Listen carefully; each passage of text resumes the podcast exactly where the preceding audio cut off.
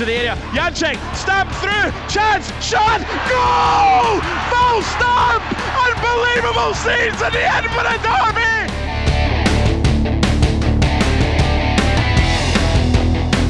Postma goal! Oh! Ali Moustak! What a goal!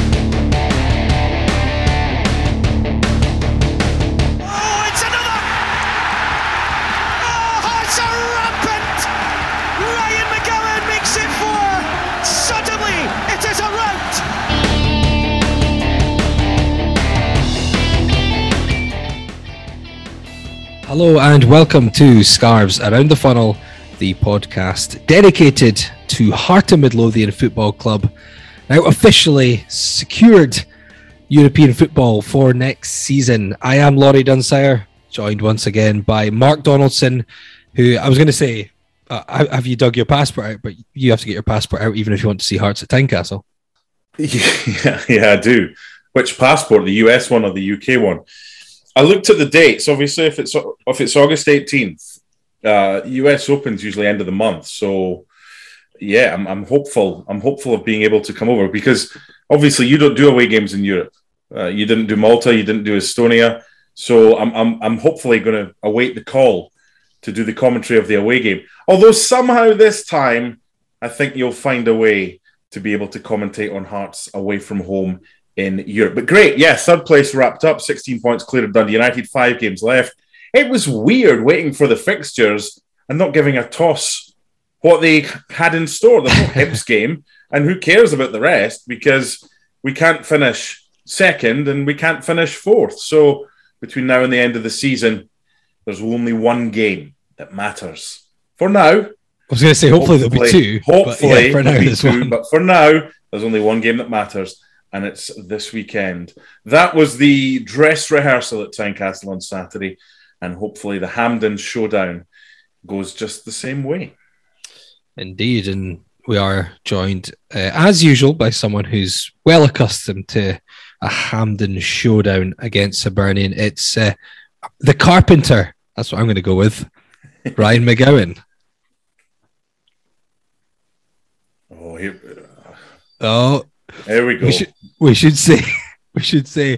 I know I can't slag anyone after the my, uh, my audio issues last week, but Ryan's on the way to training, so um, What? Oh, oh, oh, Uh, are you speaking Arabic? Right. Um, Laurie, any idea what that was? ten minutes. Uh. Oh, ten, ten, oh. Hi, Ryan. I don't know if you use the tech.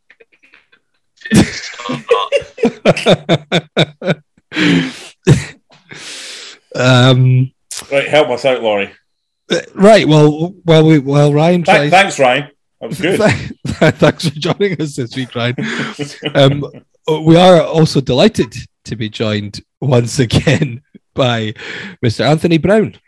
Hello, how are we? Very good. How are you? Not too bad, not too bad. I was just thinking there, it's been, it doesn't seem like that long ago I was on, but it was actually nearly two years ago, believe it or not. no. Yeah, incredible. What? I think it was like last, it was a year, well, July, July 2020, around about that time. Peak Just- COVID.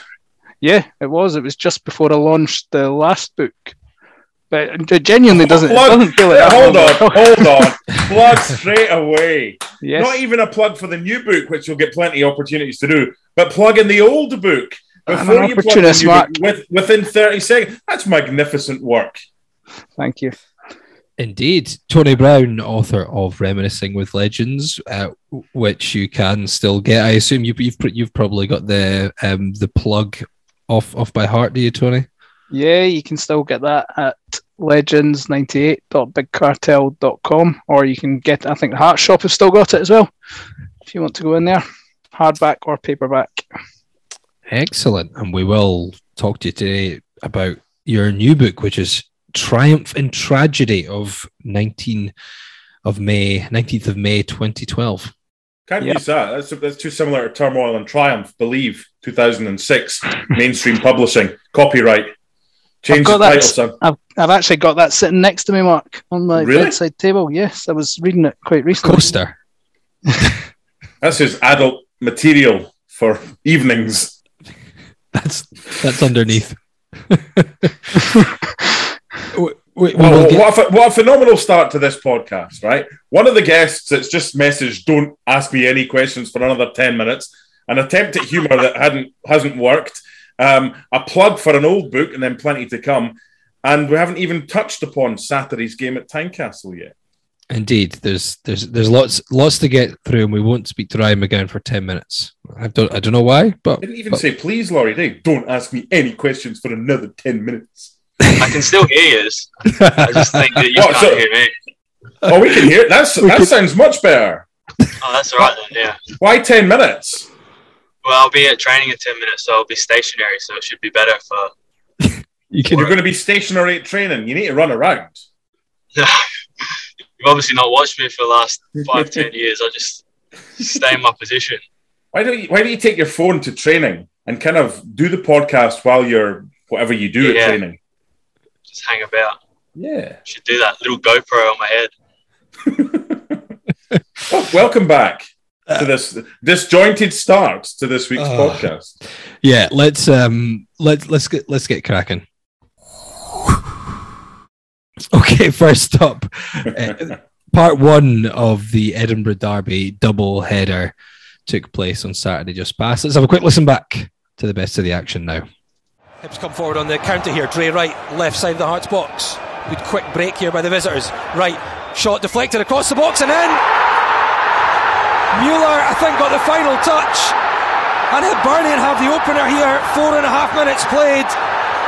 Simms into the box. Twisting and turning, but held up by Hanlon. Still going, Simms. Still has it.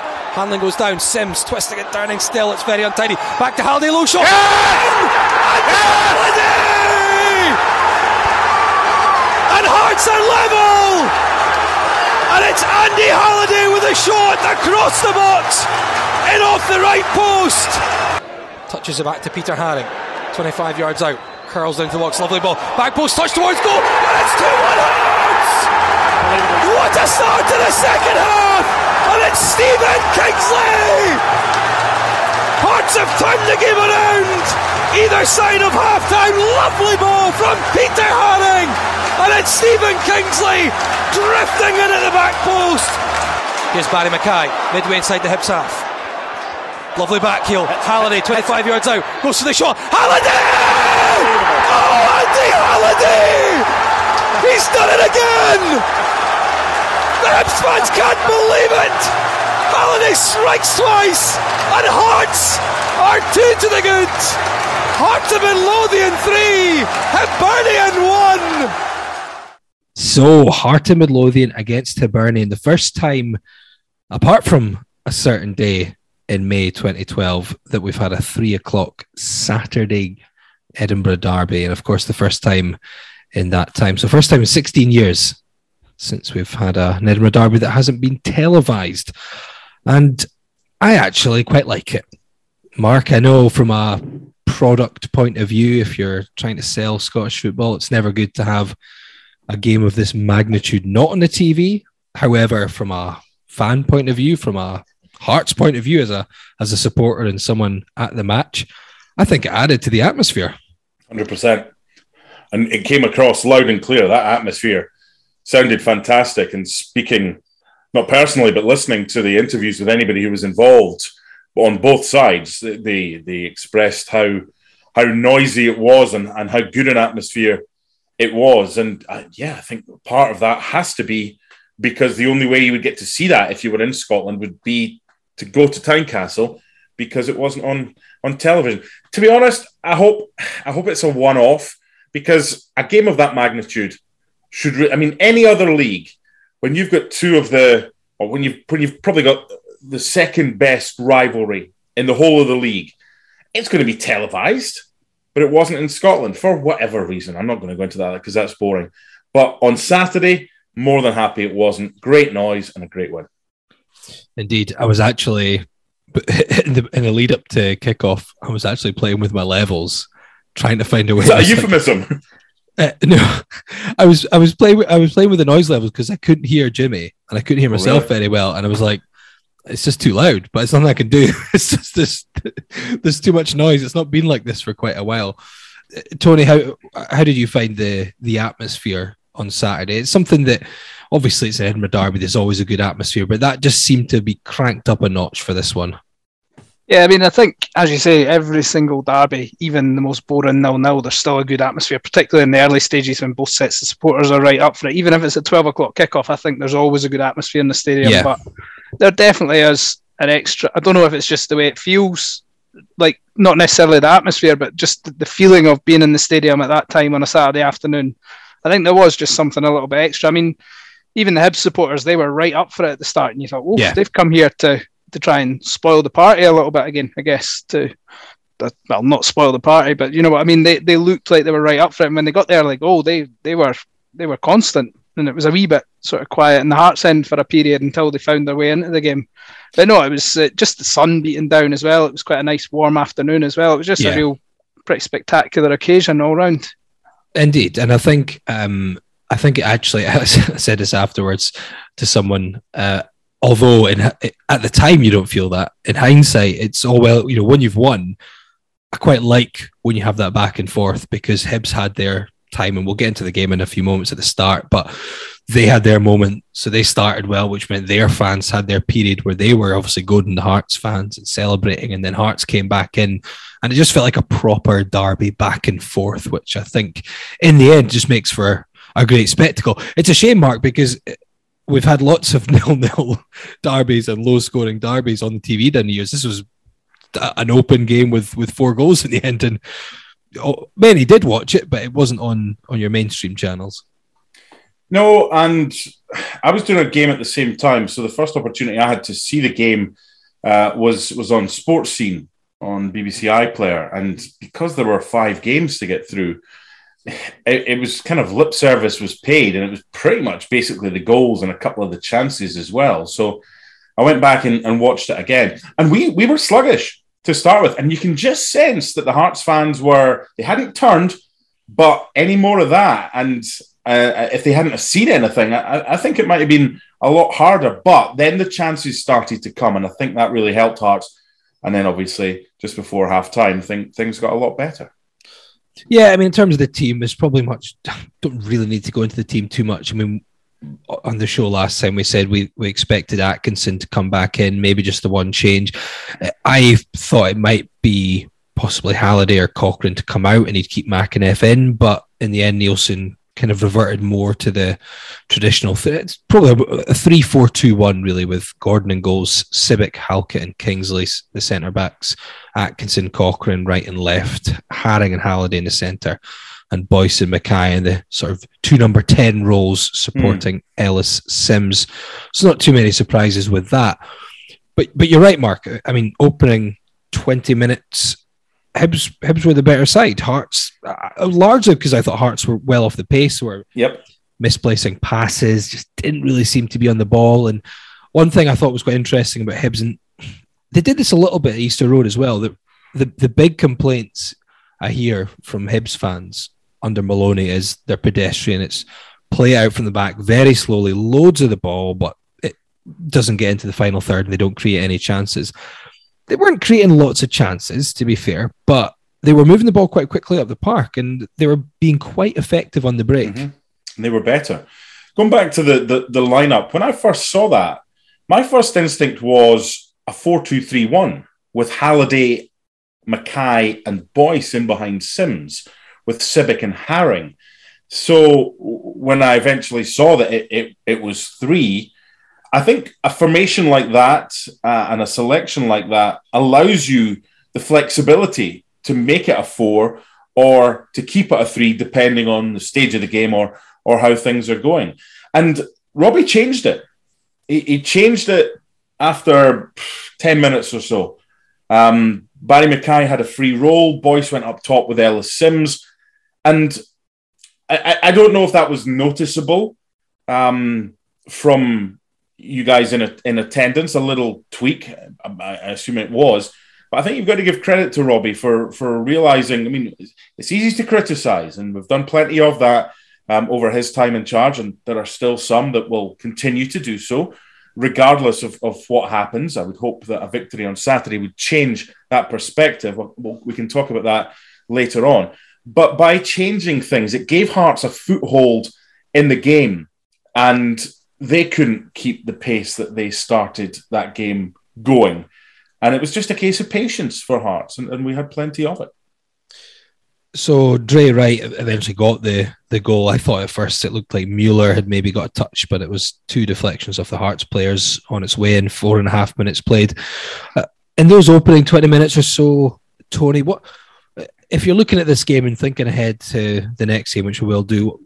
What do Hearts? What what went wrong from a Hearts perspective, or was it a case of what went right from a Hibs perspective that that opening twenty minutes happened? Because in some ways, I think it was a surprise for both sets of fans.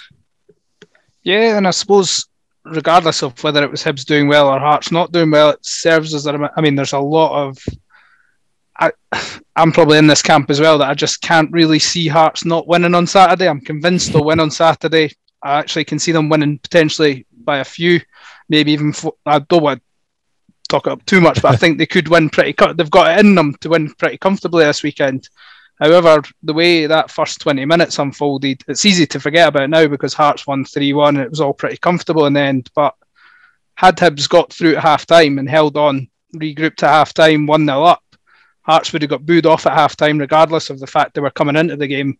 You don't know how the second half might have panned out. So I suppose it's just a little reminder that as much as Hearts are hot favourites for this game on Saturday, Hibs are capable. They're more capable than maybe this perception that they're hopeless lambs to the slaughter that they're maybe going to get portrayed as in some quarters.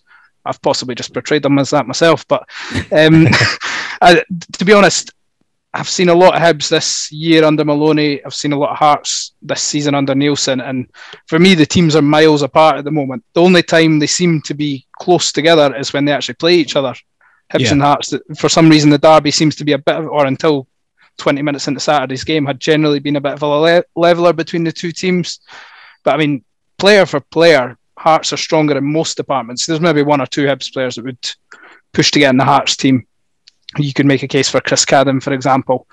Um, but on the whole, you would think Hearts are, are just that bit superior. But that first 20 minutes, you certainly wouldn't have thought that because Hibs looked really confident. They played with purpose, they played with intent, they tried to play in Hearts half. But just, it was probably a, a, everybody keeps saying 20 minutes, and it probably was. It just seemed like the game swung, and Hibs suddenly started to get penned back in. And yeah, it probably was around that time where they switched McKay because McKay was out more on the left at the start, wasn't he? And then Mark's saying a free roll. I felt he was more on the right, but maybe that free roll just allowed him to play more on the right. And before we played Ross County, um, we were chatting to Joe Savage about the the lineup, and um, we were talking about where everyone was playing. Like McKay, just he was wherever he wants. Just does yeah. plays plays where he wants. And I think he is effectively given a free role just now. So he, he, he may go out left or out right, but I think he's he's pretty much got that um, the the ability or the freedom to to drift where he where he feels he's going to be best um, best used. And you know, he did he did have an influence in the game quite a few times. He sent Ellis Simms, Simms through the twenty fourth minute. This is maybe where things have started to swing back in Hart's favour a little bit.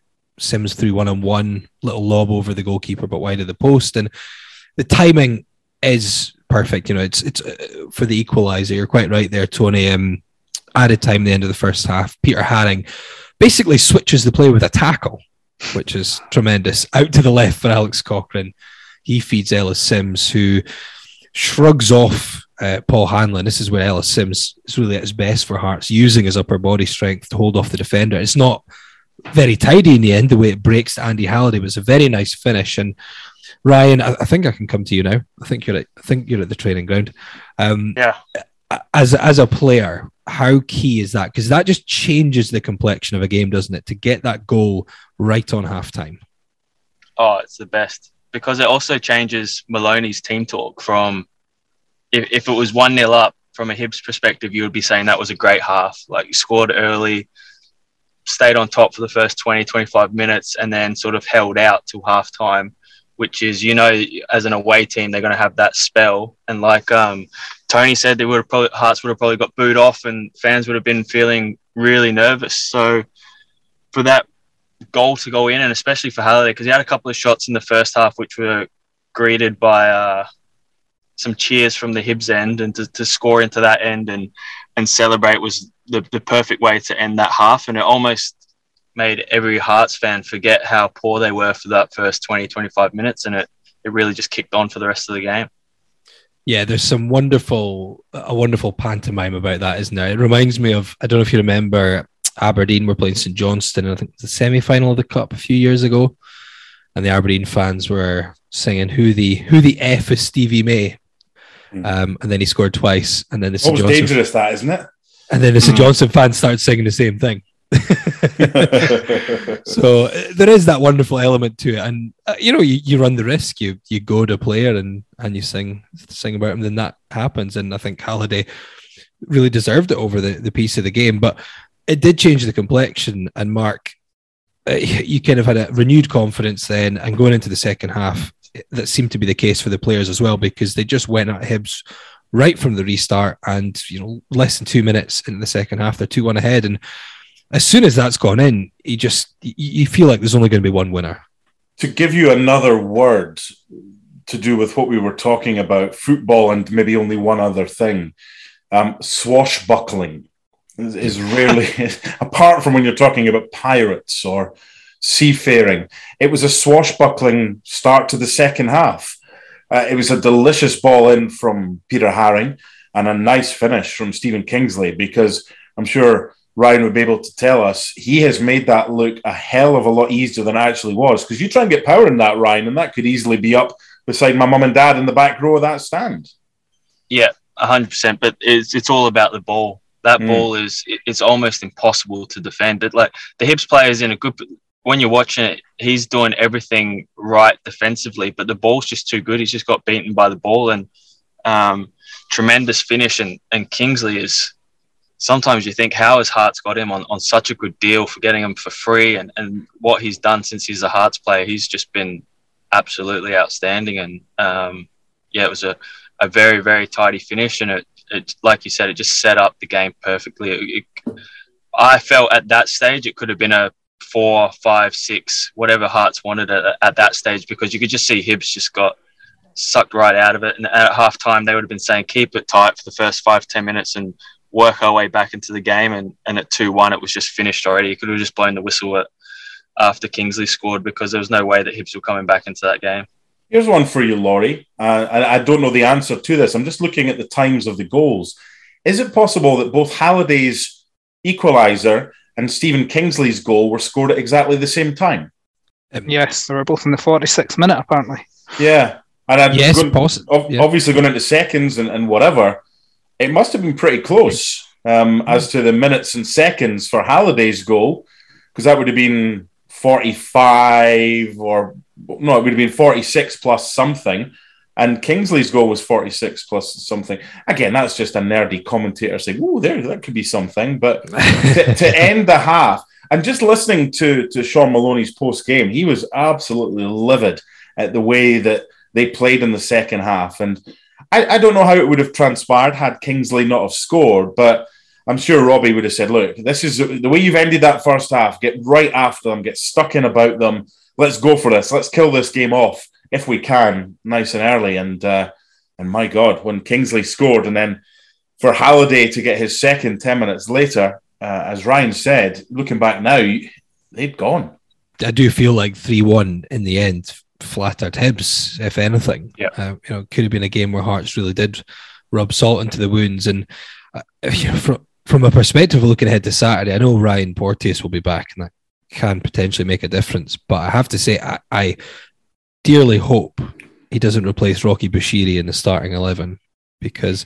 uh, I mean, Tony, you you've seen Hibs, I think, more than I have this season. I've I've seen them in the Derby and a few other live games on TV.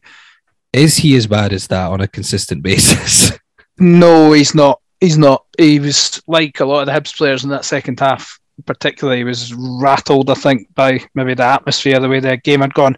I mean, I'm not saying he's top quality or anything like that, but he certainly looked a lot more assured than games I've seen him previously. He's, I mean, it, to be honest, Hibs generally this year have been very good defensively. It's been scoring goals, it's been their problem, but on Saturday they looked a bit shambolic at times. But I think a lot of that was down to how well Hearts attacked. They just put them under so much, particularly in the sort of later stages of the first half and throughout the second half. And Hibs were just sort of hanging on, clinging on. But most Hibs have had quite a few clean sheets this year and generally have looked pretty sound defensively. That's been one of the good parts of their team. And Bushiri has played his part within that. I mean, he's not he's not a top quality Hibs centre back by any stretch, but he looks comfortable enough there. He, he has his occasional erratic moments, but generally he hasn't looked as dishevelled, I suppose, as he did on on Saturday there. Indeed, uh, um, I mean elsewhere on the pitch, I thought from a Hearts perspective, I know they had a shaky start, but defensively very impressive. And Ryan, I know we've spoken about him quite a few times, but I thought Craig Halkett was was excellent again at the back, and um, Elias Melkersen was being highlighted as the potential attacking threat for Hibs, but I, I thought Halkett made him look like like it was it was, it was like men against boys really at point at points when he was just barging him off the ball at times, just with his yep. with his strength and, and understanding. I just thought it was a very assured display. Yeah, I, I think what Tony touched on is as a defensive unit, I always look at, at other centre backs, and Hearts centre backs were on the front foot. They were nicking the ball in when it was coming up. They were powerful. They were commanding. Which, as a defender of Hibs, you just lose confidence because you are clearing the ball or you are holding them out, but it's just continuous because they're not getting that vocal point of holding the ball up and, and getting a touch. And that's why Simms is so good for Hearts, is because if they are under pressure, he can win you a free kick or he can get you a corner or he can get you a, a throw in further up the pitch and, and sort of relieve that pressure for a couple of minutes. Whereas Hibs just didn't get that chance because Hearts was so on the front foot. And it's so important for centre backs when you are on top or when you do have the ball to be sort of that second phase defending in terms of if we lose the ball, how quickly can we get it back? And, and Hearts were very, very good at that. Um, I would say after that first 20 minutes, because watching Hearts that first 20 minutes, I think I even put it in the group chat. I was worried because it just looked like we were completely off the pace. I was worried about the midfield pairing. I thought Halliday and and um, Peter Haring were, were miles off at that first 20 minutes. And um, but once they started getting a grip of the ball, once they started winning those second balls and being able to to sort of hem Hibs in, it was um, it was definitely a winner, and, and it's probably a good thing going into that semi final, knowing that you know that first twenty minutes wasn't great, and they can't really afford to have a twenty minutes or a thirty minutes like that at the weekend because you know semi-finals and big massive games, you don't want to be coming from behind, and and Hearts will definitely want to be starting much better come this Saturday. Ryan, I remember we spoke about the 5 1 game before. And in some ways, it's a similar complexion to this game in terms of Hibs are not a good Hibs team. I think their fans are aware of that. They're not in a great place just now, and Hearts are in a much better place. You know, it's still a one off game. Um, but I remember you said in that game, you just there was this little bit worried about maybe O'Connor or Griffiths could do something in attack, and if you weren't on your game, you know, it'd just be that they could maybe be the the um, the part of the Hibs team that could hurt you. What do you think Hearts are looking at ahead of Saturday then, especially after having just played Hibs? Um, what do you think? I know obviously you have to still look at it as a one-off game. It doesn't matter that you've just beaten them. It doesn't matter where you are on the table. Uh, you know, a few players have an off day. If Hibs take their A game, what do you think is the biggest threat to to Hearts this weekend? Uh, Hearts not playing to their standard. But after that, there should be no quit. If I'm a Hearts player at the moment, I'm looking at it like, let's get five or six. If we score fir- if we score in the first 10, 15 minutes on Saturday, it could be a five or a six. That's that's how I'm looking at it because you've just beaten them three one, which had absolutely flattered them. They're going to be going into that game, even as a Hibs fan. Imagine going through to Hampden and the Hearts scoring after five ten minutes. You'd just be thinking, oh, what the what what have we been working on all week? Like this is not going to work, and it would just be an absolute killer for them if if Hearts started well at the weekend. And and I think it's all about the fast start and, making sure that that they're on top. If Hibs do come back into the game, you know, after it and have their possession, you've still got that goal advantage. But I would I would be going for the throat big, big, big time because there's not one part of that performance from a Hibs perspective, bar the first 20 minutes and a deflected goal, where they'll be thinking, "Hey, listen, we're we're still in with a shot," or like you said, we've got a Griffiths that could score a screamer or score a free kick. They just they don't seem to have any threat at the moment um, that any of those Hearts players would be looking at it thinking this player could get the better of me uh, come Saturday. Laurie, if is, uh, Ryan if Ryan had stopped his answer after one word, seriously, if he'd stopped, I thought he was. biggest- well, exactly. the biggest danger for Hearts this Saturday is Hearts, and and it's complacency. It's if we play our game and we approach it as Ryan said. This isn't a oh, the chance to be the Scottish Cup final. Oh, it's Hibs at hand. This is a let's get fucking stuck in about then. Look Yeah. what we've just done, and we were shite to begin with. And I, I totally agree with you. I think the first 20 minutes or 10 minutes or however long it was at Tynecastle on Saturday, that's enough for Robbie Neilson to use as ammunition, saying, hey, you were shite and they weren't much better, but you saw what you can do when you weren't shite. You had chances uh-huh. and then you took them apart. So if Ryan had stopped his answer after one question, the biggest danger to Hearts on Saturday is Hearts. I suppose you you only have to think back what 18 months ago when Hearts and Hibs last played in the semi final. That was a far stronger Hibs team than the one Hearts are going to play this weekend, and that was a Yep. far weaker, not not far weaker Hearts team, but certainly they have a far stronger Hearts team now than Yeah. than they did then. And in many ways, that was billed as an upset. I don't think it was an upset because I think Hearts still had decent players. They had Naismith, who was still capable. They had Boyce. They had good players. Hibs probably were better on paper at that point. So it was, um, and obviously the fact they were riding high in the Premiership at the time and Hearts were in the Championship. So it, it, you could see why it was billed as an upset. But I suppose from a Hearts perspective, if there's anybody anxious about the weekend, they only have to think, well, look at the team we had 18 months ago and look at the team Hibs had then with Nisbet, Boyle.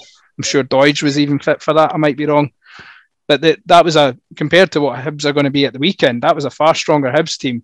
And Hearts rose up and beat them 2 1. So, I mean, all logic suggests Hearts should win by a few this weekend, uh, but it doesn't always work like that.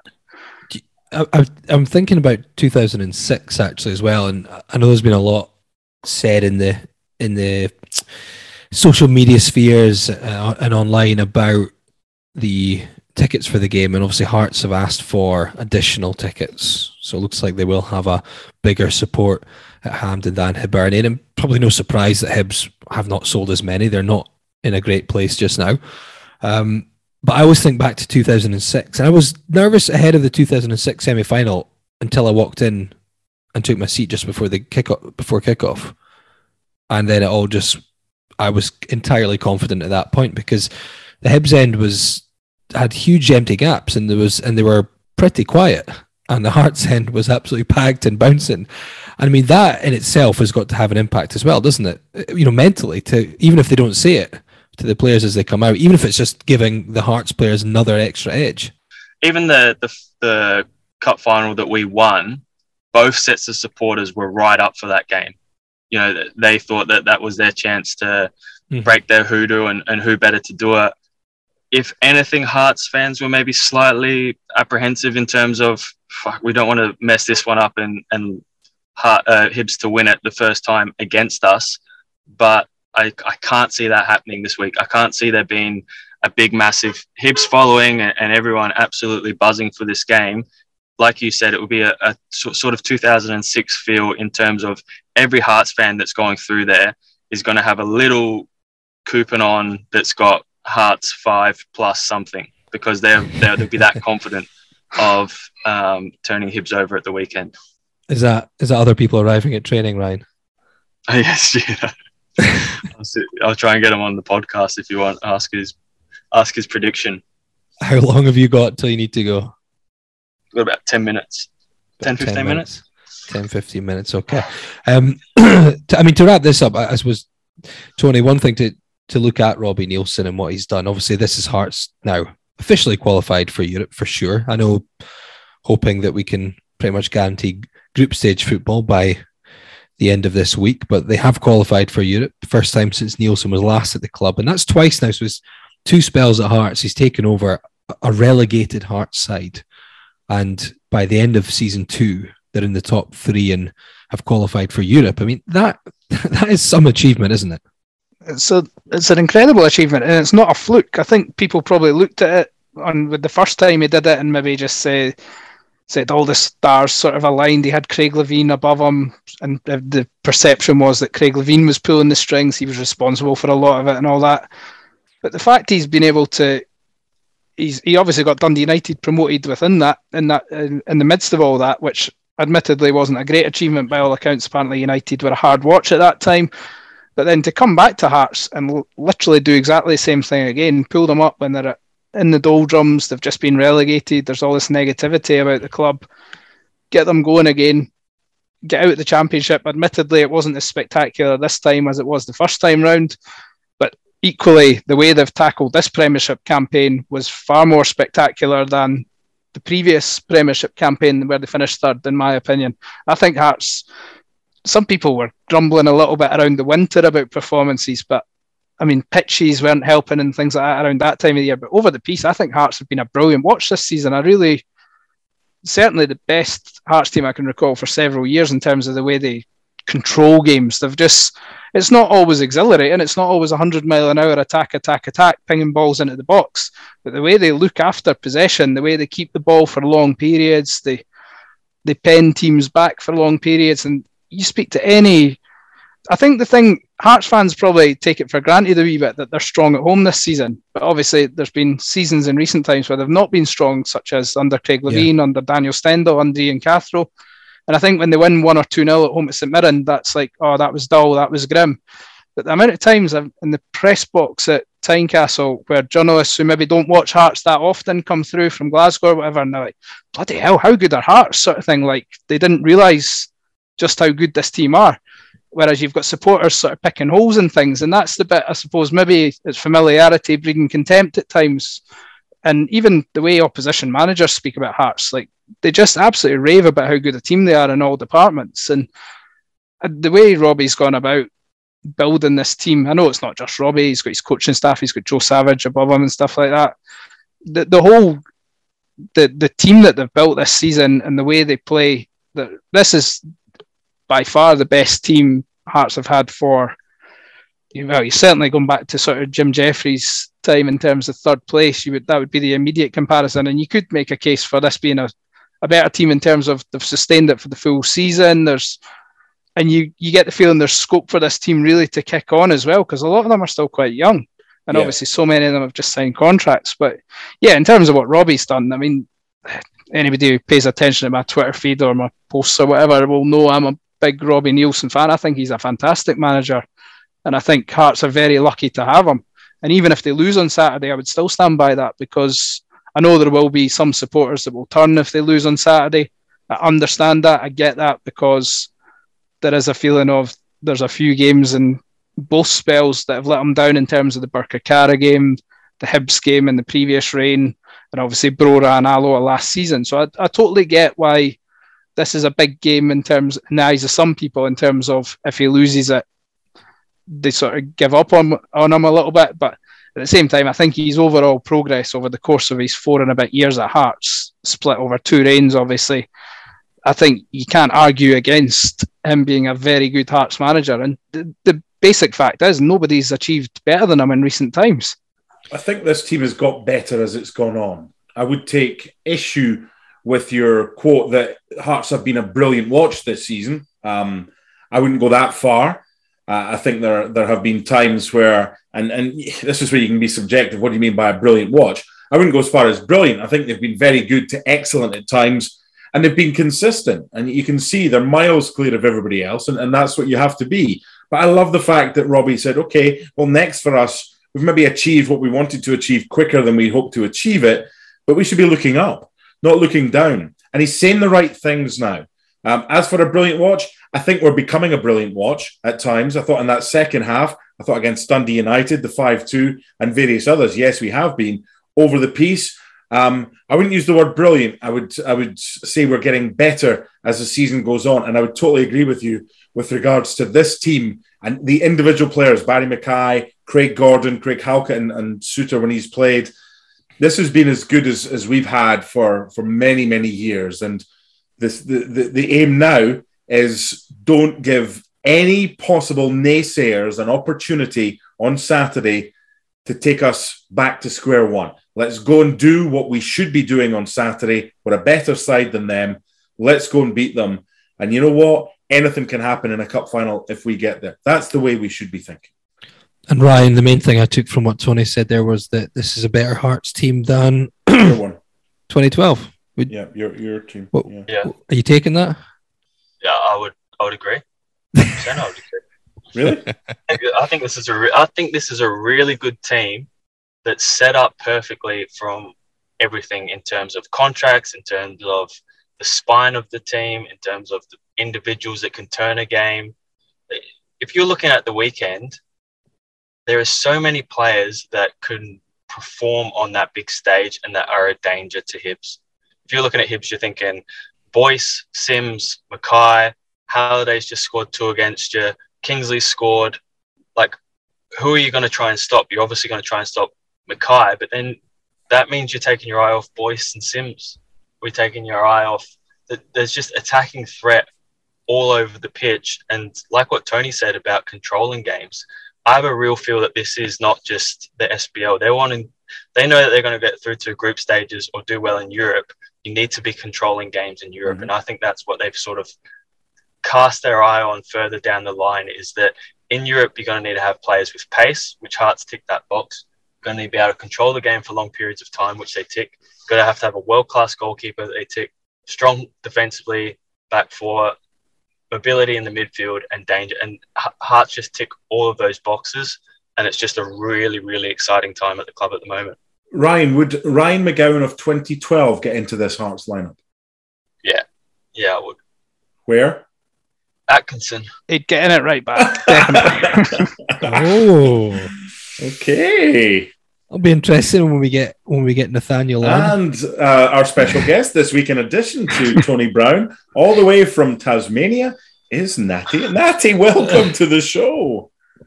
he knows that he he's not he probably has more potential but i think that that season when i was at right back i was i was not bad wasn't i i don't think on reflection maybe i've got better as i've as my memory's worn off but um You had a good season. not- you had a not good bad. season.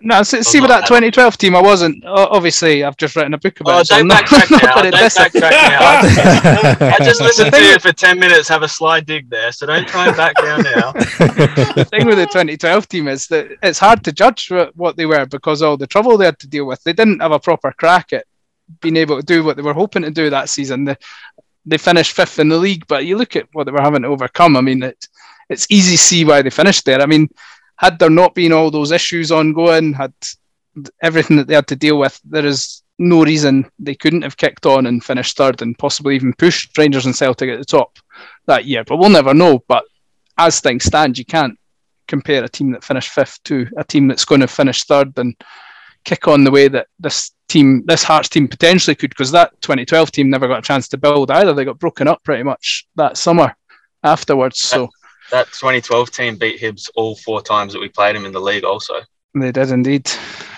which only this time Hearts it's team hasn't happened. done That's Yeah. true. That's it. That's a enough good. mi- about that. Enough about those 2012 That's- teams. That's a, that's a good mic drop moment. Do, do you need to get off to to to train, Ryan? Oh, just hanging around for a couple more minutes. There's a few coaches in here yet, so that's always a good sign. So Okay, I have a couple Okay. more minutes. fine. Okay. Plus, I want to see if Tony keeps backtracking like he did slagging us. you'll, be, you'll be calling I've us just soon. written asking 200 promote- thousand yeah, listen, you'll be- about you, yeah, so- yeah, yeah, you'll be calling to get us to promote your book. I'll be telling him. I'll just be playing that clip there saying that this team's that 2012 team's horseshit. Wait until I tell Blackie that.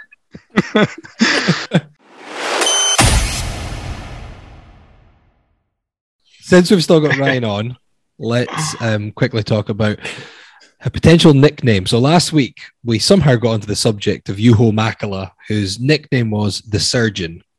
Um, we won't get back into that, but we put the question out there: if Juho Mäkelä's nickname is the Surgeon, then what could Ryan McGowan's nickname be, and why? So we've we've got a few responses. So let's go through here. Um, Hearts Heritage uh, message saying, "How about Mister Two Thirds or sixty six point six six six six percent?" As this was his ratio of goals scored against Hibs uh, versus Hibs against his overall Hearts goals. Obviously, Wow. three goals in total for Hearts, uh, two of them against Yeah. Hibs. So there you go. There's, that's uh, that's an interesting It's a great stat, isn't it? It's it is, yeah. Um, Steve Weddle says the flying deck chair. Don't know what to make of that. Um, Is that all he George- put? Yeah, just the, the flying deck chair. no reason why, just the flying deck chair. Um, George Hobbs says Crocodile Dundee Street. Yeah. which is not Played bad. for both Dundee clubs. Yeah, Or is Um, that? Yeah. Dun- Dundee Street, Edinburgh.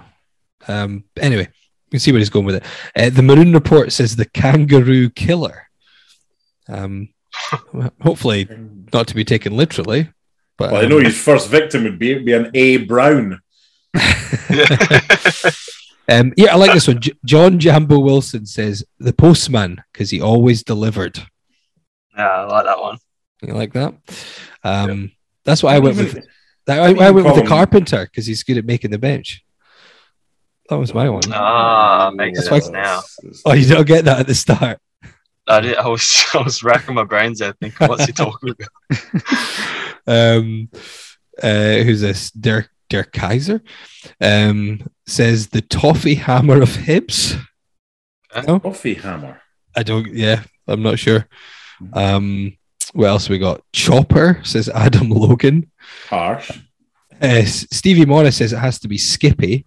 Um, and then Marty Muzdog says or one yarder, but then uh, Craig Morris, Stevie's son, says every Australian nickname ends in a Y or an O, so uh, you'd have to Australianize one yarder to Yardy or Yardo.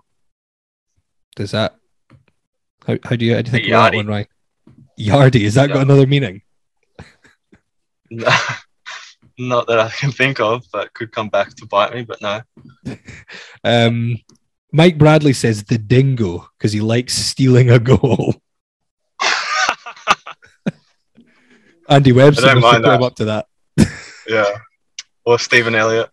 Yeah, yeah, true. The dingo. There we go. Um, Andy Morris says yardstick as well. Uh, Big Rich, yeah, Big Rich is si- similar thing to me. He says, "How about Splinter for the time he spends on the bench?" Bloody hell! Give me a bit of stick, aren't they? That's probably our fault. We encourage them. Um, Andy Ross says Dingo Dingus. um, Andy Andy Munro says the shotgun because you're lethal from a yard. I like that one. That's good. That's That's, a good all one. Um, uh, Al- Alistair Hamilton says the horticulturist because he work he can work wonders with a yard. Uh, Born in Gorgie is the one yard sniper, and Eric Kennedy just says Bruce. Bruce. Yeah, your nickname would be Bruce.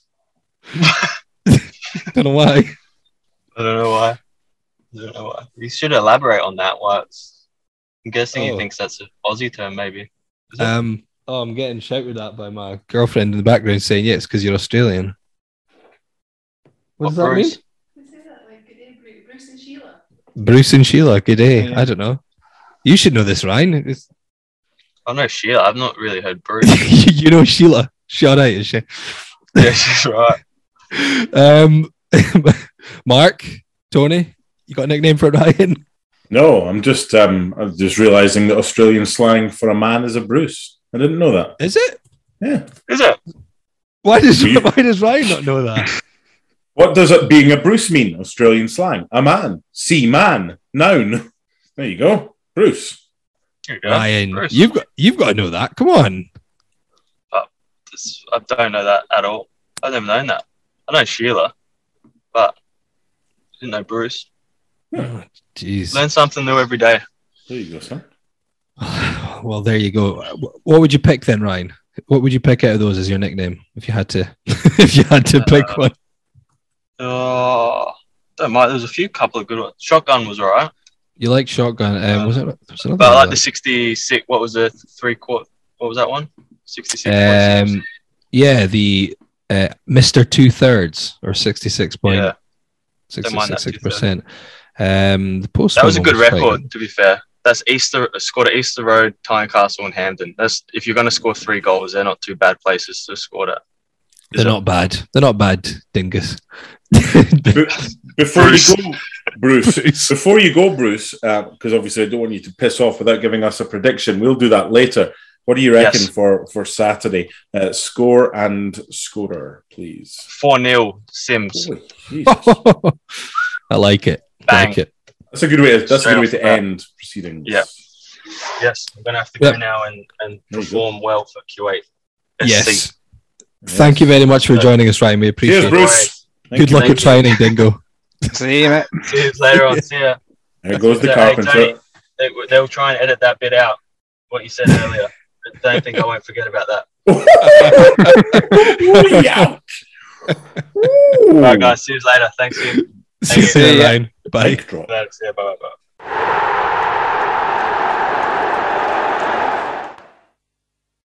Okay, moving on.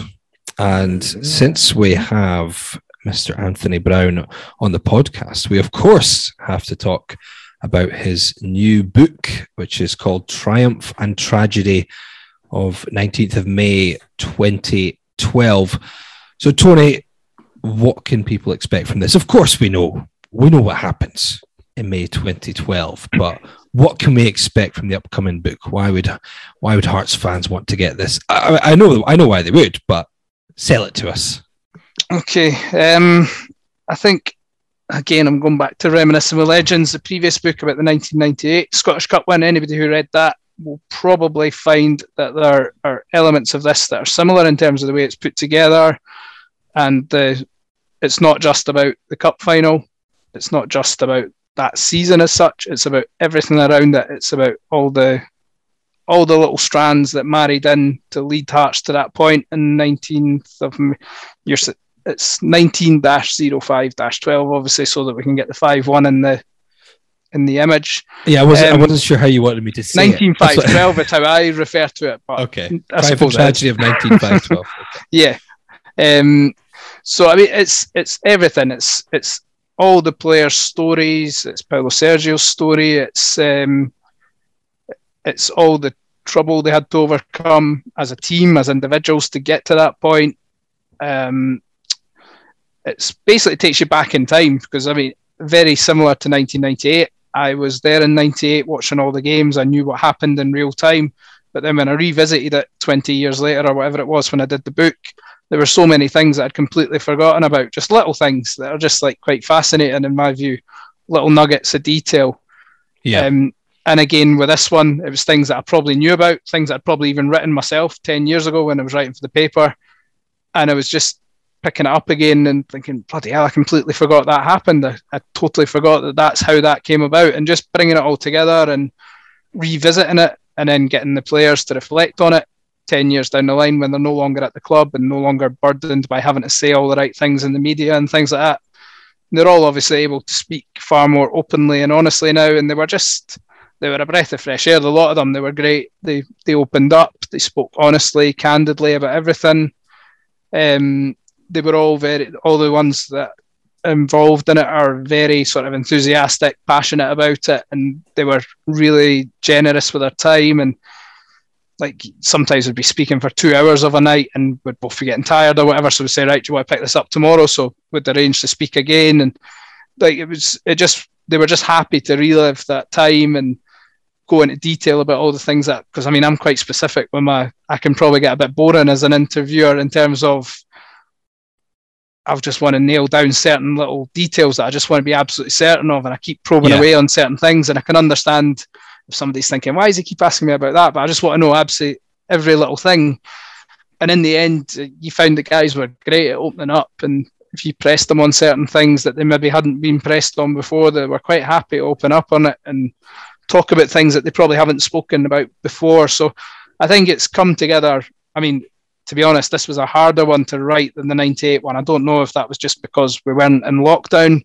Obviously, we were in lockdown in when I wrote the 98 one, so I had a lot more time and uh, it was my first book at the time, so there was a wee bit of sort of just excitement about getting it done. Whereas here with this one, it was just I found it really hard because there were so many different strands of the story to bring together and a lot of sort of complicated issues that I had to get my head round, and just there's so many more people involved in this one in the 2012 one than there were in the 98 one because there was a bigger squad. There was Mhm. the Romanov factor, which made it a bit more. The 98 one was a far more harmonious story because Jim Jefferies came in in 95 and built his team steadily and gradually. Obviously, they lost a couple of cup finals, but generally it was a team on an upward curve and the players coming in. Jefferies built a lot of this team, didn't he, as well? well, he did. That's a wasn't strand there. of this one, yeah. The, yeah, there's a part of the part of the book focuses on that aspect of it as well. Um, but here it's just there's so many different bits and pieces to it, and a lot of the things people will know, a lot of the things people will have been aware of, and a lot of the things people just won't have any awareness of. And I think it's a pretty, I would describe it, I suppose, as a pretty wholesome read in terms of summing up everything about that whole triumph in 2012 plus what happened afterwards without going into too much detail about that because obviously it is primarily a celebration of and the story of how Hearts went on to win the 2012 Scottish Cup, beating their biggest rivals in the cup final, first Edinburgh Derby final in 116 years. And then obviously you've got this extra strand to it, which is the tragedy of losing the captain within a decade at Mhm. just 36 years old. So that's a big part of it as well. Sorry, my watch is talking to me there. Um, so yeah, I mean, it, it's. I think if for people who have read Reminiscing with Legends, they can probably expect a read very different content, but a similar idea, if that makes sense. Yeah, I mean, I think one of the the, the good things about uh, reminiscing with legends, one of the things obviously that appeals so much is hearing the stories from all these players in so much detail and all the little nuances and stuff. You know, the things that you mentioned that maybe either people wouldn't have heard before or they would have forgotten about or got lost in amongst the kind of the bigger story, so to speak. So um, I think it's, it's always what fans want to hear is a bit more from those players. And there's there's similar as well because I know you had a bit of focus on Stefano Salvatore as well, didn't you? And the obviously Yeah. the rem- reminiscing with legends because he very sadly passed. Um, you know, not quite as uh, you know quite as early as as Marius, but still far too soon. So there is that still that kind of element as well, isn't there? Of like you say, triumph and tragedy, and um, and hopefully that will uh, you know there'll be a way to honour Marius's memory as well. Um, is there anything in particular? I know you don't want to. I know what you're like, Tony. You're not going to want to start giving away snippets and things that are in there. But um, is there anything in particular you can tell us that you you enjoyed putting together, or cer- certain players who surprised you maybe with some of their stories or the way they spoke? Yeah, the one that I'm really uh, that I found really difficult to write beyond the Marius chapter was the Stephen Elliott chapter because he's got basically. I went down to meet Stephen in his house in Middlesbrough last year. I think it was June time, and uh, he's just he's a really good guy to talk to, just really open and just Mhm. likable guy. Just um, and he gave me some great stuff about stuff going on in his personal life at the time, and like I didn't know this before I spoke to him, and he just started opening up about it, and I didn't know whether I could keep probing or not, but he seemed like quite happy to talk about it, and it was something he'd never spoken about before. He's never spoken about since, so that became the focus of his chapter, and uh, maybe, and it's a very powerful read. I think I've showed the chapter to Stephen just because of the nature of it, Mhm. and he said, "Wow, I'm in tears," sort of thing, reading it back, and it's perfect. Uh, so that aspect of it, I mean, it sounds a bit morbid because it's not a nice thing, but it's another aspect of the tragedy. Which, to be honest, I wanted to address this because when I first put the title of the book out, um, a few people were like, "Why are you including the word tragedy? There's nothing tragic about it." In my view, and I get that, I understand, but, but I knew in my head that beyond the Marius aspect of it, I had this bit as well. So I was keen to obviously make it clear that there was a reason. I, I, I think tragedy would have been fine just for Marius because it is. It's a complete tragedy and it's a massive part of the story. Um, no matter how good it was at the time, how triumphant it was to beat Hibs 5 1 in the cup final, 10 years on, a massive part of the story is the fact that the captain is no longer here. And that, for me, is a huge part of the narrative. And the fact I had this extra bit from Stephen Elliott as well just made me think, yep, I need to get the word tragedy in there because it's not all triumph, it's not all happiness. And to be honest, I wanted it to reflect the reality of the situation. I don't want it just to be a big celebration piece. Obviously, there is a lot of celebration. There's a lot of good moments in the book, obviously for obvious reasons. Uh, but there's also a lot of sort of poignant stuff, and obviously the Marius chapter. I would imagine. Well, there's actually two Marius chapters, uh, and his sisters had some input in it as well. So that's Okay. obviously uh, pretty deep stuff and really nice stuff as well from her. So, I mean, it's aye, I mean, it's very similar, and this uh, aye, the similarities are there. But I feel when a player has passed away that young, that that has to be a big focus of the story. I don't think you can get away from it. It's just such a, I mean, it's very unusual, isn't it, for a player? I mean, let's be honest. Marius could still be playing just now if he if this hadn't happened to him. He's, he's a year younger than Craig Gordon. Um, so that aspect of it, putting that all together, is really difficult in terms of just getting everything written in a sensitive manner. I really, it's a challenge. I enjoy doing it to an extent in terms of trying to do it justice and make sure everybody's happy with it. But it is a real challenge, and a gen- both books I've left those chapters till last in terms of the writing of them, and they've been niggling away at me throughout the process because I'm totally mindful of the need to to get the tone of it bang on and not Yeah. anything that's going to rock the boat with anybody or offend anybody or cause anybody any needless upset or anything like that. Because I want it to be as real as possible. I don't want everything just to be it was all happy when he was playing for Hearts and what have you. Because I mean, let's be honest, Marius had a lot of tough times at Hearts, and I think all that needs to be brought into his story as well because it's part of how he went on to become a legend. It's a big the, like the adversity he had to overcome in the earlier years at Hearts. And to be honest, most of that 2012 team had massive adversity to overcome as well. It wasn't a it wasn't all plain sailing and a, a smooth adventure for all of them. So I think just bringing together all the different strands, all the different problems people had to overcome, and then obviously the the tragic aspects of it. There's just there's loads in there, and to be honest, the I think my previous book was maybe 288 pages, about 140,000 words. This one ended up being 60 pages longer, which I wasn't planning to do, but I just had so many words, so many chapters, and I've tried to keep it as tight and concise as I can. But I just thought all of this needs to go in. It's good stuff. Like the players have been great. All this, even fringe men, guys that you wouldn't really think of being main characters in it, like guys like Mark Ridgers, guys like Marian Kello, guys like Eggert Jónsson, and people who were around about the team and things like that, Denis Prychynenko, they've all contributed to the book and they've all been absolutely brilliant. It's uh, no, it's been. I, I wouldn't say it's been a pleasure to put it together because it was grueling at times. It was pretty mentally draining in the past, probably the last six months, just to get it over the line and get it all pulled together. But the last couple of days since I've signed it off, I've been absolutely buzzing. So I'm on cloud nine at the minute. Did you give Gary Locke some more pages?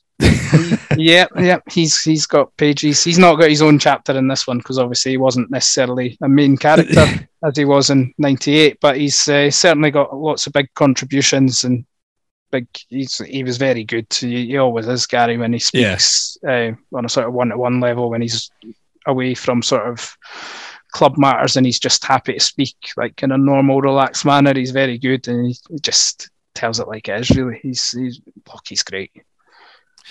I mean, I- I'm I'm very much looking forward to, to the release of it, and you can pre-order it just now. Is that right? Yeah, you can pre-order. Again, it's on the same one that um, it's on the same website as the Legends one. They're both being sold off the same one. So legends98.bigcartel.com. You can order now, and it is out the week of the 10th anniversary, which is also the Yeah. the week of the cup final this year. So that would work out quite well if Hearts happen to be in the cup final this year. Indeed, that would. So week commencing the 16th of May. It'll be out that week, and Yes. um, and the launch is the Friday the thirteenth. That uh, Friday thirteenth of May, the night before the Rangers game, and that's in the Brunton Theatre.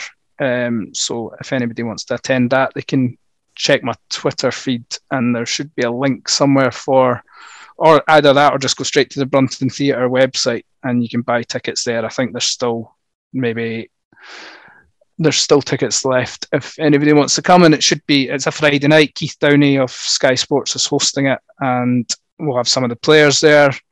I'll be there and we'll just be talking about 2012 and very similar to what i'm talking to you guys about but just in a slightly different way.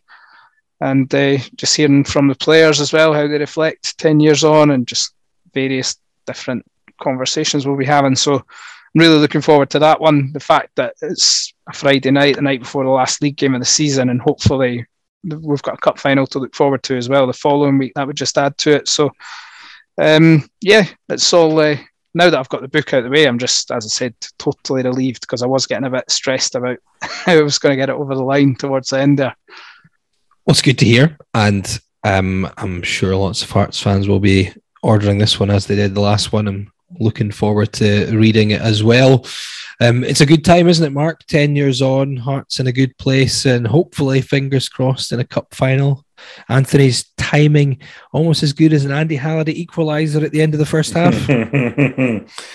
yeah, I'm just thinking um, the, the young blonde haired lad that used to travel with us on the Penicuik Hearts bus to the games many, many years ago has done very well for himself with uh, that excellent first book. And I've got no doubt that this one will be just as good um, albeit slightly different. And it's it's a it's a pub argument. What's your what's your favourite win out of the two, 98 or or 2012? Personally, 98 for me, um, just because I never, being the typical pessimistic Scottish and Hearts supporter, thinking, well, Hearts will never win a trophy, and they did in '98, and '98 was, excuse me, was magnificent, whereas 2012 was brilliant in a different way. Um, I thought the 98 team was better than the 2012 team, but the 2012 team did something that if they hadn't have done what they did, and never mind the scoreline, I'm just talking about winning or losing, we never heard the end of it. So very different, um, different characters, albeit as, as Tony said, there is a thread with a narrative that that features the same some of the same people. But looking forward to, to, to reading this, and, and 2012 was it was a year whereby I didn't think we were that great. We we we could easily have lost against St Johnstone, the late penalty. There were other games um, in that run, but there was something, and you've mentioned it a few times, Laurie. There was something about that final that when when the teams ran out, you didn't want to say we're going to win this one, but uh, that I don't know where that confidence came from, and it was it was proved right because it was an absolute thumping by five goals to one. And imagine ten years on, if we're back in a cup final that's what the boys have got to do this weekend. One job now, between now and not the end of the season, but between now and the next four weeks, is just get that win this weekend. You say my timing is impeccable in terms of the release time. We won't be saying that in a week's time if Hibs have won this semi final, which is a slight concern. Right. Well, Hearts will hopefully be in a cup final the week of Tony Brown's um, book launch, but there is still one hurdle to go, and that comes this Saturday, twelve fifteen. God, back to the early kickoffs. Twelve fifteen at Hampden Park. Heart of Midlothian and Hibernian. The first time they'll meet at Hampden Park against each other with fans in attendance since that game in 2012. But of course, they did meet each other last season, although it was technically from two seasons ago. It, the, the, those things won't make sense in a few years at all, will they? Anyway, looking ahead to this weekend's game, I know we've touched upon it briefly, so I don't want to go into it in too much depth. But first off, the team, Mark. Um, I think the big question, I know we don't know who's definitely fit or not. Um, but in terms of the team, assuming we're in the same position we are, we were before the first game, which was that Cammy Devlin is available. Obviously, hasn't played for a little bit. Having beaten Hibs 3 1, is it a case of as long as everyone is available, you keep that same team? No, no, because I said last week that I was pretty sure that the team that started against Hibernian at Tynecastle probably wouldn't be the same team. Um, different strokes for different for, folks, horses for courses, all the the kind of daft things you want to say about it. It would, you could argue it would make sense. I'm just not convinced about Toby Sibbick.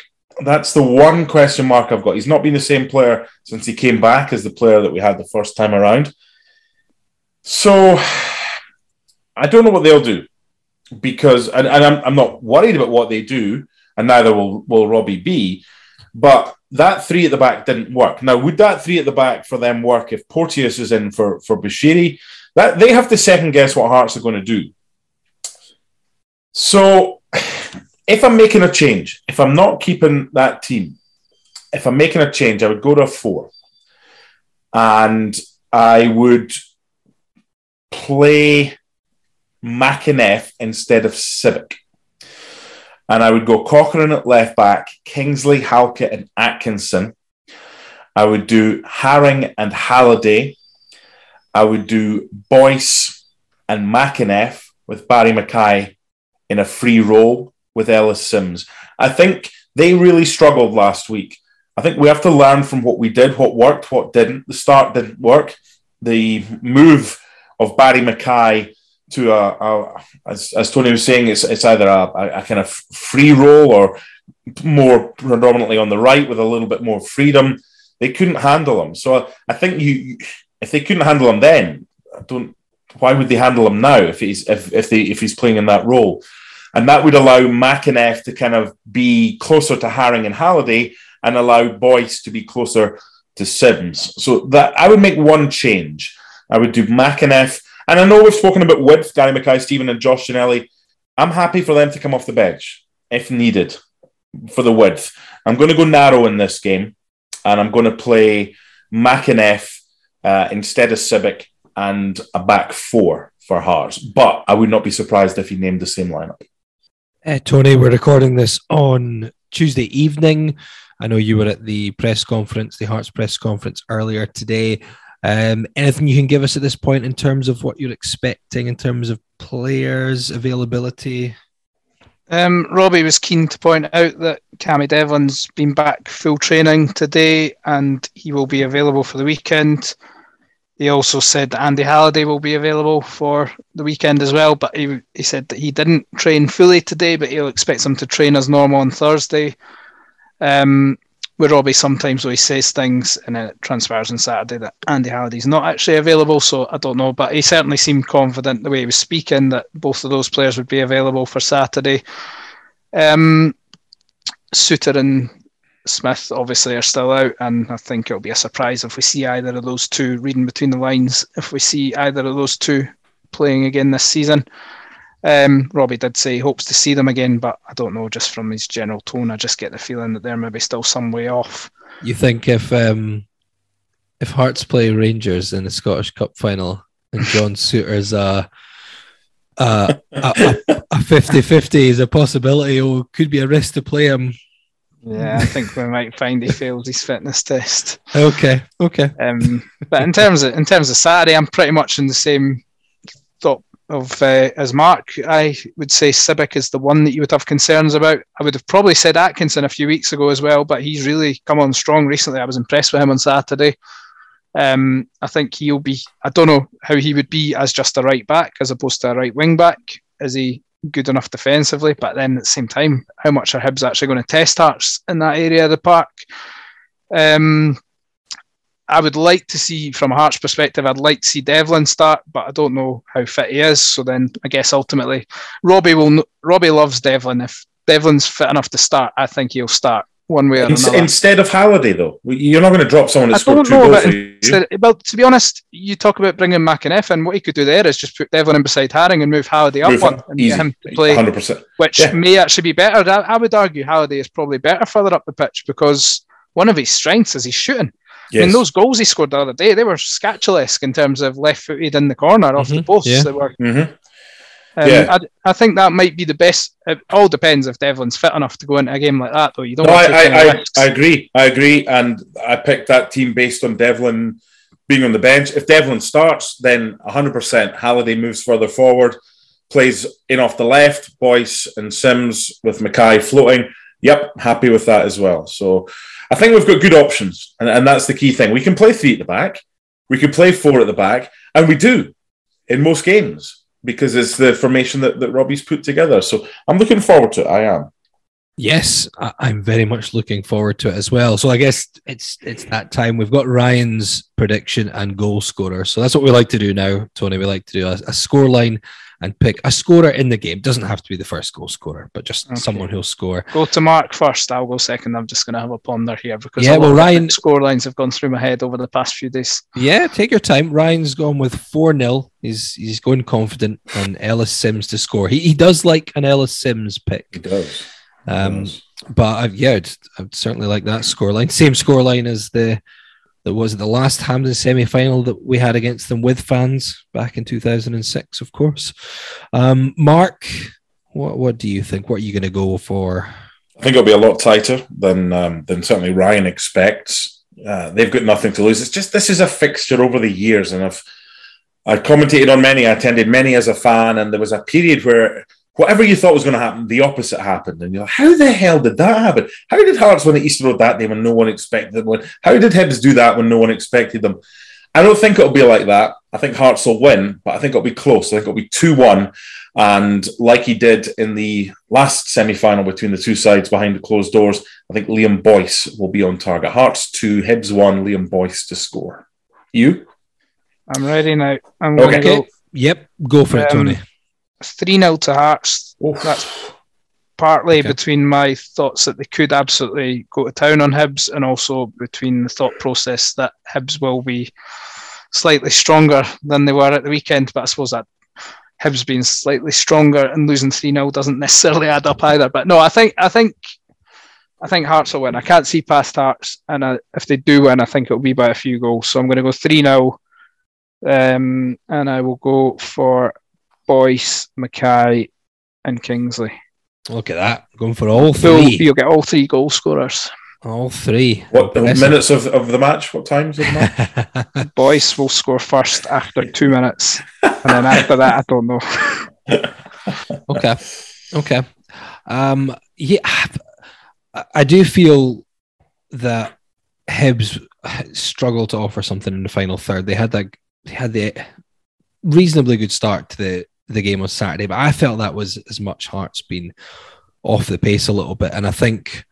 I think it was it was you that mentioned it, Tony, or one of you mentioned it anyway. Um, that maybe that's a little wake up call. It was possibly Ryan that said that maybe that is actually quite good because Robbie and the players will be aware. Like they're not mugs. You know, we we can't have our foot off the gas or we can't be off our game like that because we found ourselves one 0 behind and we don't want to be in that position again. Um, so I hope that we're on our game and we're at it from the start, not just from the well.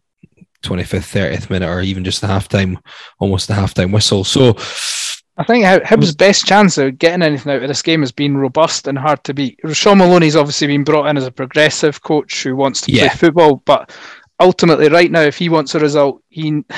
I know it sounds a bit archaic, but he needs to get his solid defenders in there. He needs. I would. I mean, I don't know how fit Darren McGregor is, how able he is to play a game like this anymore, but he very rarely lets Hibs down. I wouldn't be surprised if he's suddenly back in the team. yeah, to should make them better. Yeah, uh, If you get a back three of Porteous, Hanlon, McGregor, I think at least there you've got some sort of base from Hibs' perspective. They're not going to get bullied. They'll be able to stand up to Hearts to an extent. Whether they can actually keep them out is another matter. And even Lewis Stevenson as well, he's somebody that I would be looking to bring in. I don't know if Shaun Maloney will see it the same way. He might want to remain dynamic, keep his younger, quicker players in the team. I get that, but it didn't work on Saturday, and I'm not convinced it'll work this Saturday. I think he needs to get these sort of solid players I'm saying players that he can rely on. He clearly doesn't feel he can rely on certain some of these guys because he's not been playing them. But from if I was picking a Hibs team, I would make sure Stevenson, McGregor, and Porteous were all in it alongside Hanlon. You've got a sort of solid core there and build around that. I think you're right. I think uh, my feeling would be if Hearts go ahead, I cannot see Hibs turning it, turning it around. I think they need to try and stay in it. And if it's nil nil and they frustrated Hearts and they get you know the Hearts fans on the team's back and they get Hibs fans behind them, then it's just a case of yeah taking it to extra time or potentially nicking a goal. And I- agree as well. I think they will be more solid. Ryan Porteous, for all his, his critics, I think he is a very good defender. he is a good defender. I know. I know he prone- gets a lot of heat and he gets a lot of stick, particularly from Hearts and Rangers fans. But when away from the flashpoints, he's a really good defender. And if he's on his game, Hibs will be a much harder team to break down than they were on Saturday. Yeah, and I thought he was I thought he was terrific in the Easter Road derby. I thought he was he had a great game. Hopefully he has one of his days where he does see the red mist and he does something rash and ends up getting himself sent off. But when he's on his game, he is a good defender, and he's certainly a much better defender than Rocky Bushiri. So I'm going to go two 0 Hearts. I still I'm I'm still quietly confident. Um, I don't think it'll be what Ryan says. I, I don't. I mean, I hope it is. But I don't think it'll be a kind of walk in the park, spanking them. Um, but I think we'll have control, and we've just got better players, and we've got more attacking threat. Since since Tony's gone with two goal scorers, I'm going to do the same. I'm going to go with Halkett and Boyce. Oh, whoa, whoa, whoa. But what's happened to Barrie McKay? Now I went for three goal scorers. Well, I've only went two 0 though, so I can't go for three goal scorers. Uh, Barrie McKay, I've, Barrie McKay is Barrie McKay. He's a maverick. He, he is what he is. I, I, I'm not going to just pick him to score now. He, he, if he scores, he scores. If he doesn't, I'll, yeah. Is that okay? you okay with that, Mark? Not really. No. You didn't pick him either. No, I don't think you'll. Well, I, I didn't pick him because he only asked for one scorer. I'm not Okay, all. well, you okay? You're not going to give all. Okay. Okay, fair Barrie McKay. The, the other one, Liam Boyce, Barrie McKay. There we go. Okay. There we go. Who's going to score for Hibs? An own goal. Craig Gordon own goal. Harry Clarke, I reckon, is their best chance of a goal. He's No, not a Hal. Hal, Halkerson's probably their best chance of a, a, a goal, but yeah, from from a wide area, had it. He's been good. He, he's been good, and I wouldn't be surprised if they put him up front for an extra physical presence because he played Possibly. there as a kid um, at Arsenal and uh, he's clearly got a decent strike on him. They're going to have to do something different, aren't they? They're, because if they do the same again, I mean, Maloney was saying he- they were they were out fought. They were the, Hearts were more streetwise. Hearts were better. Hearts were more clinical, but Hearts were more streetwise. How his big thing now is how do you turn around a performance like that and a second half display that was just insipid? Um, so he's got he's got to come up with something, and I'd like to think that Hearts will be able to deal with whatever he comes up with.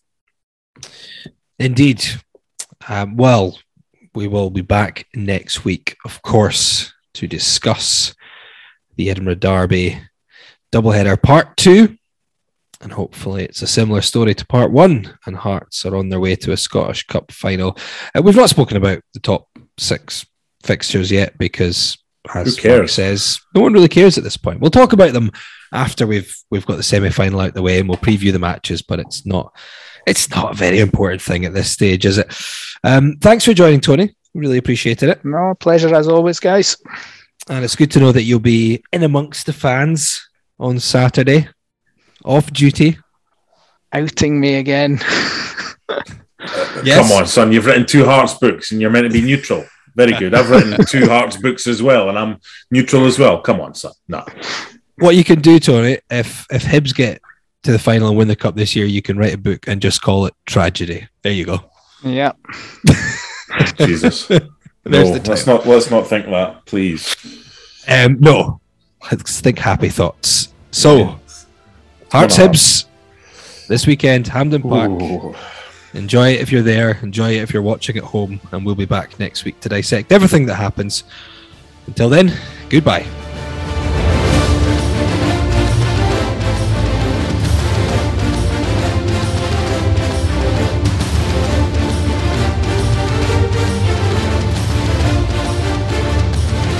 Back to Halliday, low shot.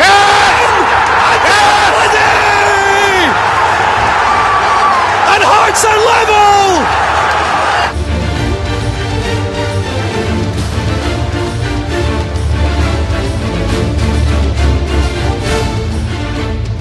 They 25 yards out, goes to the shot. Halliday!